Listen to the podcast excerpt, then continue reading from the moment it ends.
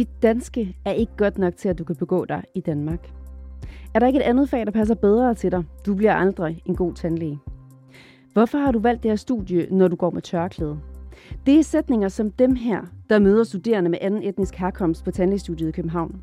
Det er ord, som underviserne har sagt til dem, og de studerende går med en følelse af at skulle overpræstere hver dag for at bevise, at de er egnede til studiet.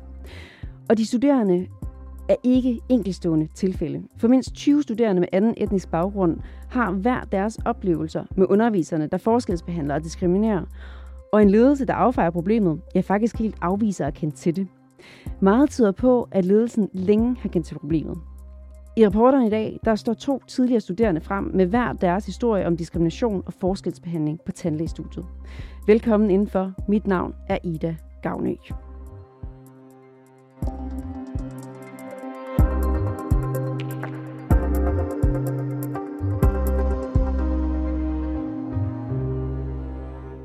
Leth Latif, velkommen til. Tak skal du have, og tak fordi jeg gerne må være med. Selvfølgelig. Og også velkommen til dig, Farida Fahim, øh, Fahimi.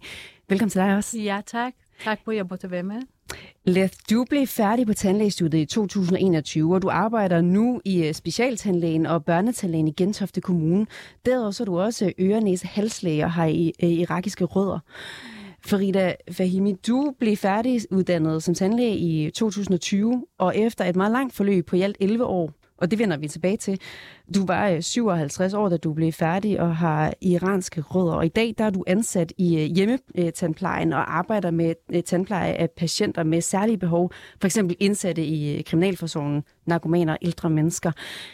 I er her begge to i dag, fordi vi I gerne vil stå frem med jeres beretninger om forskelsbehandling og diskriminerende adfærd øh, på tandlægestudiet på Københavns Universitet. Lev, vi startede jo udsendelsen med at læse en sætning op, som faktisk øh, er noget, en underviser har sagt direkte til dig. Den lød, dit dansk er ikke godt nok til, at du kan begå dig i Danmark. Prøv lige at beskrive, hvad det her det var for en oplevelse. Øhm, jeg står og skal aflevere en journal, og øh, den skal godkendes. Og øh, det var ret tydeligt, at min underviser ikke rigtig havde lyst til at godkende den journal, og det var ligesom tydeligt, at hun bare ville trække den i langdrag. Og jeg tror, at de fleste kan høre, at mit dansk er faktisk ret upåklageligt. Øhm, jeg er faktisk glad for, at hun sagde sætningen, fordi jeg kunne ligesom forstå, at den behandling, jeg ligesom havde fået, havde rødder et andet sted, kan jeg gætte på. Mm. Har du haft andre oplevelser, hvor du mener, at du er blevet talt ned til eller forskelsbehandlet på grund af din etnicitet? Ja, jeg har haft en del oplevelser, desværre. Øhm, der er jo det ordsprog, der hedder, at man ikke ved, om man skal græde eller grine. Jeg vil sige, at jeg har grædt, og øh, jeg griner nu mere af det, men nogle gange, så må det sige, så kommer følelserne op i mig, når det hele bliver reaktiveret, mm. og så får jeg faktisk lov til at græde. Jeg har hørt, øh, jeg var lige startet på studiet. Hvis det var op til mig, ville du aldrig have fået lov til at være her. Jeg har hørt, at øh, du tager pladsen for en dansker. Jeg har hørt, at øh, hvis du ikke holder op med at klage, så sørger jeg for, at dit liv bliver et helvede her. Jeg har faktisk prøvet at, at gøre noget ved det. Jeg har stødt panden mod en mur gentagende gange. Ja, fordi hvordan reagerer du på de her oplevelser? Jeg bliver enormt ked af det. Jeg bliver frustreret. Øhm, jeg bider det i mig. Og det slider på en. Farida, vi ved, at du faktisk også har, øh, du har sendt en klage over de her oplevelser, som, som du har været udsat for. Vil du ikke lige prøve at læse din klage højt? Ja. Jeg har haft en episode med en kliniske lærer. Han var ikke min underviser, men han var æstetfordræder. Og så han kommer jo på klinikken, og den dag jeg havde en ældre dame som patient, og der var en klinikassistent til stede. Den underviser kom til mig for at drøfte dagens opgave. Og så sagde han højlydt til mig, at øh, jeg lugtede. Og han bedte mig om at forlade klinikken og gå ned i omklædning, øh, for at skifte tøj med det samme. Da, jeg sagde det, da han sagde det første gang, så jeg lavede om ingenting ja, ligesom jeg ikke hørte det. Mm. Anden gang gentog han det igen foran en klinikassistent og de andre studerende og patienten i stolen. Og jeg lød nu, som om jeg ikke hørte det.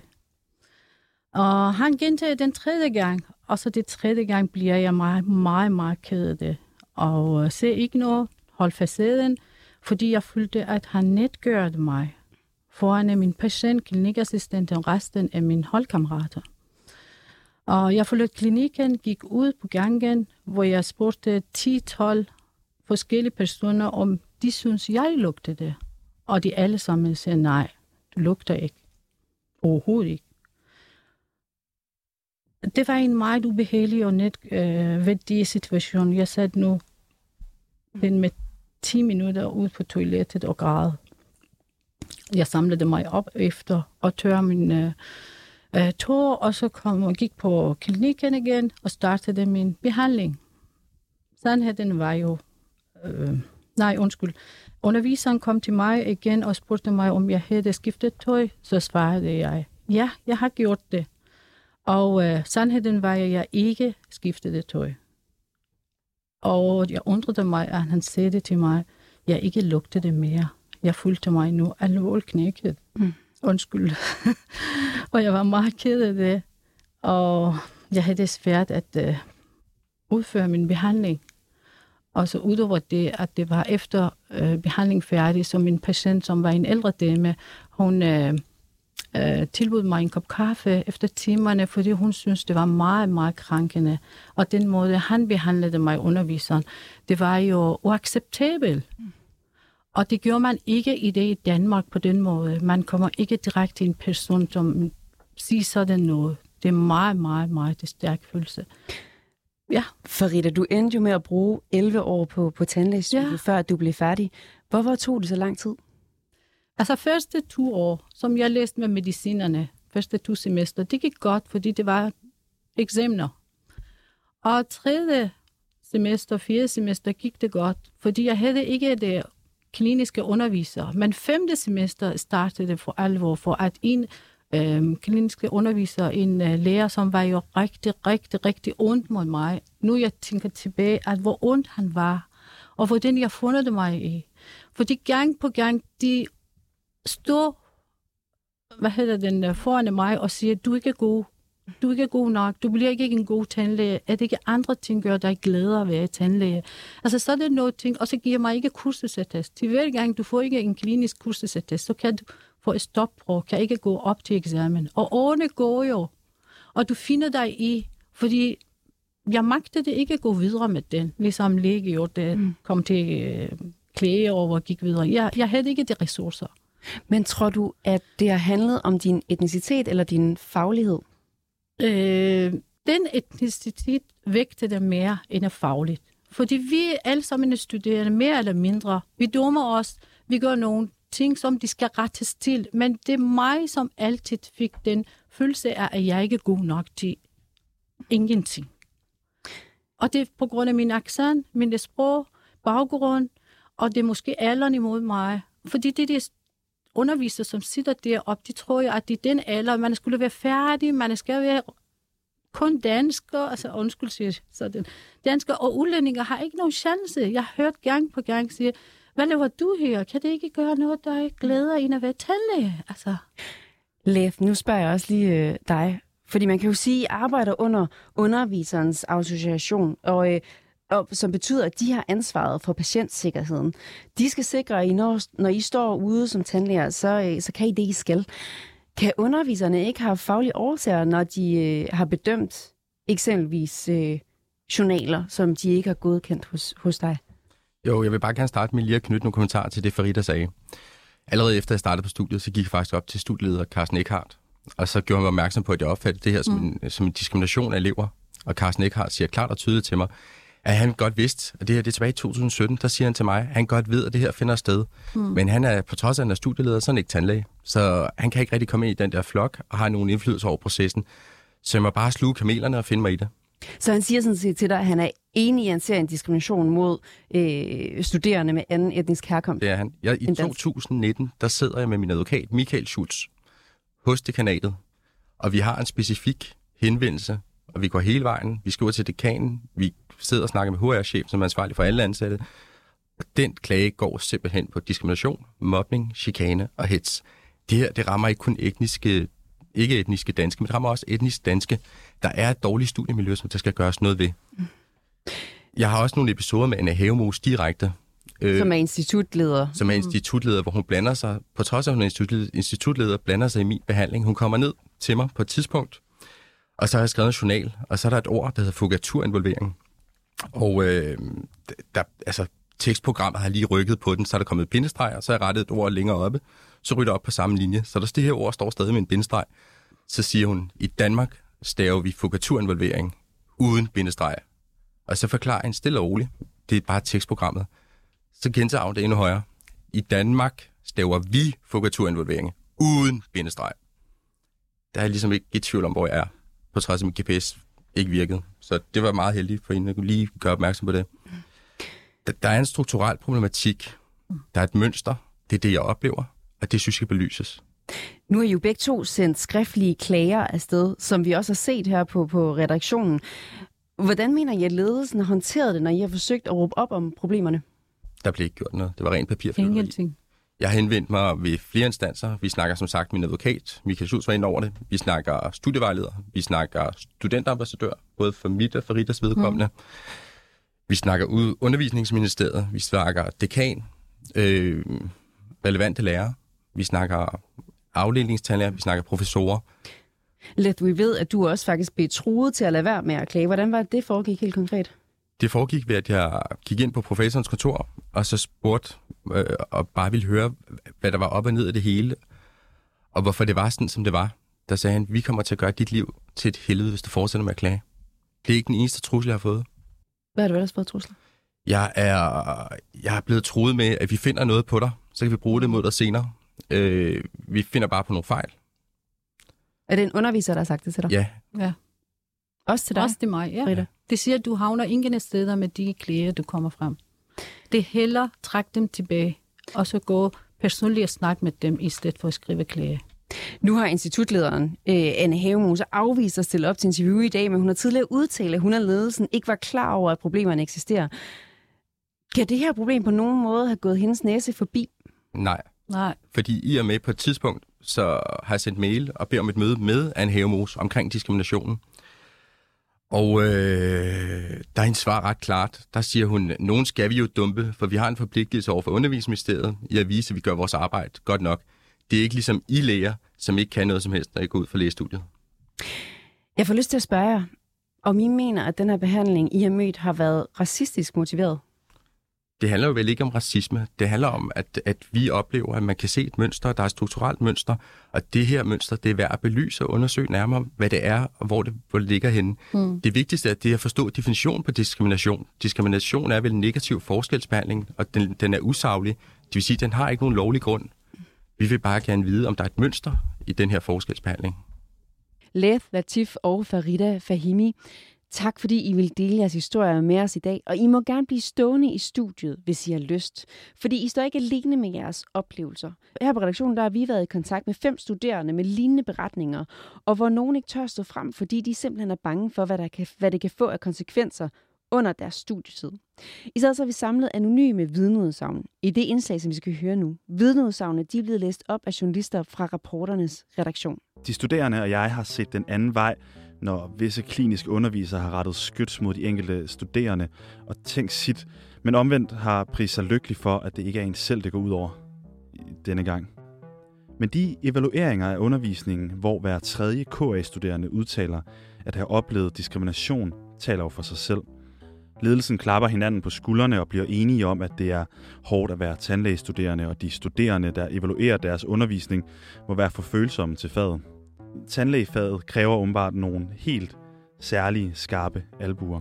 Som tandlægestuderende er du nederst i fødekæden på klinikken, og retssikkerhed i forbindelse med uddeling af kursusattester praktiseres ikke. Hvis nogen skulle have den frækhed at stille spørgsmål til bedømmelsens saglighed, fik man bare besked på, at det var sådan, det var at være tandlægestuderende. Det burde få konsekvenser for ledelsen at have set passivt til, mens hver tredje kandidatstuderende angav i evaluering efter evaluering af undervisningen at have oplevet diskrimination på stedet.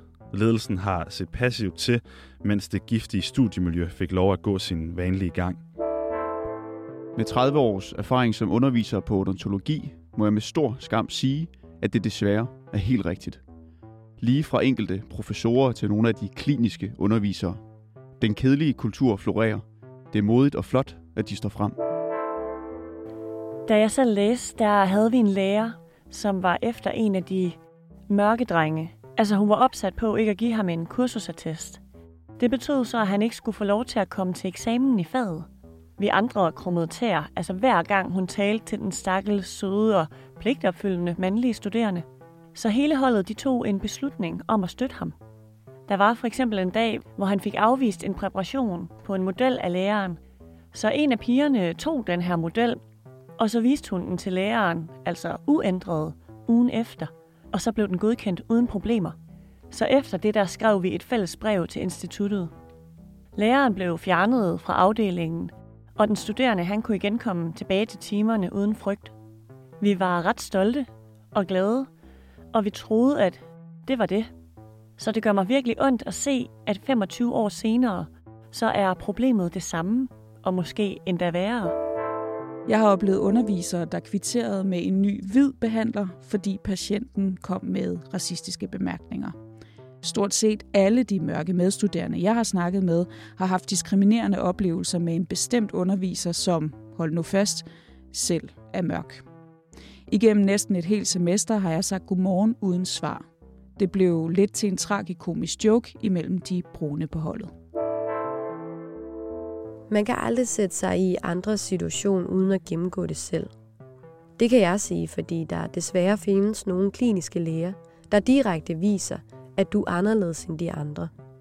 Jeg oplevede desværre en lærer sige, det burde du vide, og meget mere på en hård tone, og som brugte mere tid på at hjælpe andre.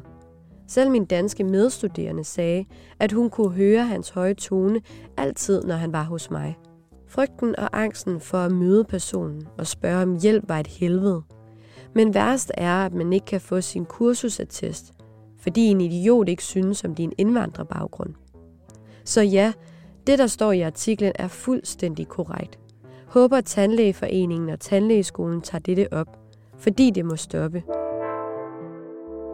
Og nu kan jeg så sige velkommen til dig, du kan Jesper Gyr. Tak. Vi har inviteret dig ind, fordi at du er studenterrepræsentant på det sundhedsfaglige fakultet på Københavns Universitet. Du læser selv medicin til daglig, og så er mm. du den, som mange af de her tandlægestuderende er gået til med deres beretninger, og som først øh, blev foldet ud i øh, Uniavisen, som er et magasin på Københavns Universitet. Ja. Hvor mange har I, har I alt henvendt sig til dig med historier om forskelsbehandling og diskrimination på grund af etnicitet? Jeg snakkede med øh, 20 personligt, og efter den her historie kom frem, så kom der frem som en bølge øh, af vidnesbyrd. Øh, jeg har fået flere mails øh, personligt sendt til min mail, og vi er, efter den her øh, historie kom frem, så lavede, har vi i samarbejde med Studenterråd på Tandlægestudiet en øh, undersøgelse, hvor resultatet var 122 respondenter, der hver især fortæller forskelligt om deres øh, oplevelser af diskrimination på studiet. Hvad er gået igen i de her beretninger, som du har hørt? Det, der er gået igen, øh, det er blandt andet, at øh, folk bliver dumpet på usaglige grundlag, ufaglige grundlag. De bliver talt ned til. Øh, der kommer hele tiden nogle... Øh, fod, der, de bliver mødt af en fodtandhed. Og det, der har, ligesom, har været mest opsigtsvækkende for mig, det er, at når de så prøver at tale øh, for det her sag op, og ligesom få det behandlet hos øh, ledelsen eller hos det underviser, så bliver det afvist på laveste niveau. Det kommer ikke frem med det, og der bliver klart og tydeligt ikke handlet efter bogen. Hvad var din umiddelbare tanke om de her historier, da du hørte dem først? Jamen, min umiddelbare tanke var, at jamen, I kommer til mig, men hvad med at tage det op selv først? Og jeg var lidt sådan, jeg troede ikke helt virkelig på øh, de enkeltes øh, fortællinger, men øh, da flere og flere begyndte at henvende sig til mig, uafhængigt af hinanden, så kunne jeg godt se, at der tegnede sig et mønster. Og øh, det, der ligesom fik mig virkelig til at tage det øh, alvorligt, det var, at hver gang jeg ligesom øh, opfordrede dem til at tage det op hos deres egen ledelse, så sagde øh, de til mig, at jamen, vi har prøvet at tage det op, vi, løber, vi, kan, vi kommer ingen vegne hen. Du er vores ligesom sidste håb her, og jeg er så glad for, at det er kommet frem på den her måde. Sker det her kun for studerende med anden etnisk baggrund? Det er et omfattende problem. Det går ud over hele studiemiljøet.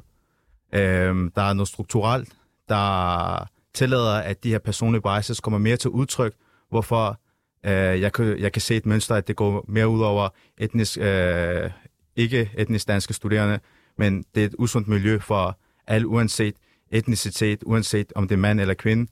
Og der er flere etnisk danske studerende, der selv har stået frem og sagt, vi har været vidne til det.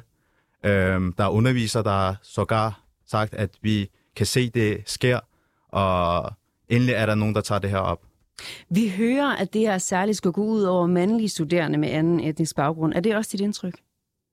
Det er det. Øh, det var det, øh, indtil historien kom frem, fordi øh, jeg kunne se, og det kan de to andre her i studiet også se, øh, eksempelvis Farida, hun øh, kom også frem, efter den her historie kom frem, så øh, det var de etnisk brune, stud- øh, brune studerende, der har sat gang i den historie, men jeg ved, at der er mange derude, der har følt sig øh, forskelsbehandlet på, der, på baggrund af deres øh, etnicitet, og øh, vidnesbyrdene bliver ved med at rulle frem. Så øh, det, det er et aspekt af problemet, men det er langt mere omfattende. Jeg vil gerne lige høre fra jer igen. Jeg har jo stadig to mm. øh, tidligere studerende stående i studiet. Hvad er det værste, I har oplevet øh, i forhold til den her diskrimination, som I mener har oplevet? For, mit, for mit vedkommende var det helt klart løgne. Øh, på mit hold bliver jeg kaldt for Søndebukken. Øh, Hvem kaldte det? De andre studerende. Og det var, det var lidt... Øh, jeg var lidt i bad standing, fordi hvis de gik for meget op af mig, eller snakkede med mig, så var de bange for at blive slået i hardcore med mig, og så ville de også få problemer med læreren. Øh, de, de, de jokede med det. Jeg var syndebukken, fordi at, øh, jeg tog fokus væk fra dem. Mm. Men det er jo heller ikke sjovt at gå igennem Nej. et studiemiljø helt isoleret. Hvad med dig, Farida? For min vedkommende var det, at jeg stod helt alene i kulden, og jeg bliver kaldt gerne gang den, den grimme ælling. Og øh, der er ingen studerende gad øh, være sammen med mig i samarbejde, når vi skulle lave øh, tomandsarbejde eller noget. Og øhm, klinikassistenterne kunne jeg mærke timerne eller efter timerne, de stod tur og tur og snakker, og så viskede det ligesom at snakke noget dårligt om mig.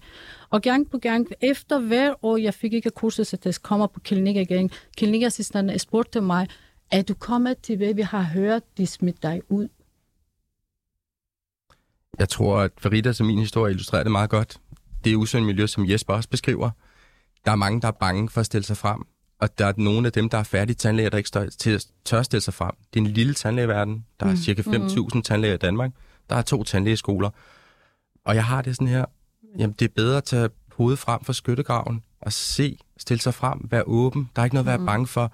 Den magt skal det ikke have over os. De her mennesker bare, skal bare være en parentes i vores liv. Og retfærdigheden, den, den må man ligesom kæmpe for. Og det er, en, øh, det er en helt fundamental ret, mm. at øh, det at man har lov til at øh, tale op. Vi har ytringsfrihed i det her samfund. Så jeg er øh, tilbage med en øh, følelse af forundring over, hvorfor ledelsen stadigvæk bagatelliserer problemet, når der tydeligvis er et mønster af, at der ikke bliver handlet efter bogen. Vi lever i et demokrati, og alle som skal have ret til at øh, blive behandlet ordentligt, og hvis det ikke bliver behandlet ordentligt, klage er officiel vej. Den enkelte studerendes retssikkerhed, den er ikke respekteret på tandlægeskolen. Og det her, det kræver opmærksomhed fra K's øverste ledelse. Og den opmærksomhed, den har du ikke fået tilstrækkeligt endnu? Nej. Vi, det er positivt, at der er den her undersøgelse i gang. Men det, det der ligesom bliver øh, ligesom er sagens kerne i den undersøgelse, det er psykisk arbejdsmiljø. Det her, det handler om struktur. Det handler om centrale personer på centrale positioner inden for tandlægeskolen. Det her, det kræver en langt mere omfattende adressering. Lad mig lige prøve at spørge, er det her alle lærere, der er et problem med på tandlægestudiet, eller har vi, har vi talt om nogle specifikke lærere? Der er tale om specifikke lærere, selvfølgelig. Problemet er bare, som alle kender inden for gruppepsykologien, og det ved jeg også kvæg min erfaring som læge, det er, at der er nogen, der, ikke, der, der vil være en del af, af, af flokken, og det mm. betyder, at de bliver en del af, af, af, af det tavse flertal, som lader det stå til. Og det er lige så meget fravær af den gode handling, som nogle gange kan bidrage til, at det, det ondskaben den, den får lov at, at ske i fred. Tusind tak til jer alle tre, fordi I øh, ville komme i studiet. Tak til dig, Jesper Gjør, også som er øh, studenterrepræsentant på det sundhedsfaglige fakultet på Københavns Universitet. Og så vil jeg slutte af med at sige, at på rapporterne der har vi fået indsigt i tre klager om forskelsbehandling og diskrimination fra tre forskellige studerende på tre forskellige årgange. Og så har vi set øh, en studenter øh, eller en studiemiljøundersøgelse igennem fra 2021, der viser, at hver tredje kandidatstuderende på tandlægestudiet mener, at der er et problem med forskelsbehandling og diskrimination på studiet. Meget tyder altså på, at ledelsen må være bekendt med problemet. Og derfor så undrer det os, når ledelsen siger, at de ikke kendte til det, før at Uniavisen bragte den første historie. Men det har hverken været muligt at få et interview med institutleder på, øh, på tandlægestudiet Anne øh, Havemose eller dekan på det sundhedsfaglige fakultet på Københavns Universitet. Bag den her historie, der var Rassan Elna Kip, Mille Ørsted redaktør, og jeg hedder Ida Gavnø.